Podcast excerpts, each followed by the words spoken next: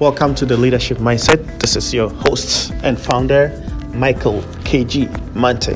I want to thank everybody for joining this podcast and continue to come back and listen, learn, and grow together. The Leadership Mindset, as I always say, it's a it's a podcast for leaders, people who are leading their family, leading their kids, leading at a workplace, leading themselves, leading in whatever team they find themselves in. This podcast is the podcast for leaders, the leadership mindset. Thank you for listening. Thank you for coming back. Today, I have a topic that I want to talk about, and this episode was based on something that I was browsing on Facebook, browsing on social media, and I came across an audio that a man called uh, 911 to report himself. And I was so horrified. This guy was calling 911, emergency services. Those who are listening from um, outside the United States, you know, emergency services. He called and he was saying that, hey, I did something horrible. I, I killed my wife and my kids. And then he goes on to say, I don't know what happened. I don't know why I did that. I don't know. We had an argument, it turned into a fight. My kids came down and this happened. And I was like, wow, what would make a man be so angry with his spouse that he's gonna kill his wife?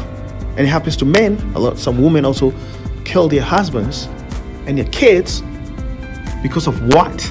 Because of what? So I was thinking about it and I was like, since I talk about leading your family, leading yourself, I was saying that there was no leadership in this household. So I decided, how am I going to be able to do something about it? There's nothing I can do. The only thing I can do is I can continue to preach on leadership, leading yourself, your personal leadership, and leading your family. So today I found a few tips that worked for me, always works for me. I try my best to lead myself and lead my family, and I decided to make a topic, uh, make an episode on this issue on creating a peaceful home. And I want you to commit to me, commit to this team, commit to this podcast members that you're going to be a leader in your home. You are going to create a peaceful home for your wife, for your husband, for your children. Because peace starts from the home. If there's no peace in the home, there's no peace in the community, and there's no peace in the country, and there's no peace in this world. The reason why this world is full of conflict today is because there's no leadership. There's no leadership at home. There's a lot of kids out here killing people, doing a lot of bad things because there's no leadership at home. So today, we're going to talk about creating a peaceful home. We deserve it. This world deserves it. We need to build families where there's peace. So, the leadership mindset followers, listeners, commit to this. Commit to creating a peaceful home for your children, for yourself. And it starts with you as the man, as the leader of the family. You need to have peace before you can give peace to your spouse, and to your children. So I found a few tips I'm going to give you. You can go out there, learn more, and find ways to make your home a peaceful home. So one of the tips that I found that can help is you are called to support each other. Please support each other. Say, honey, I need help here. Baby, I need help here. Support each other. That's how you create peace at home. Help each other. Pray for each other. Pray for each other. Because you see, when you're praying for each other, you don't fall into the trap of the enemy. Because the enemy does not want unity. The enemy always wants division, divide and destroy, divide and destroy. But when you're praying for each other, you are always together the enemy does not have ways to separate. Because when the when the enemy separates, they're gonna destroy you and they're gonna destroy your children. And that's how when your children are destroyed, that's when they go out there to harm other people. So it starts from the home. pray for each other, spend time with each other.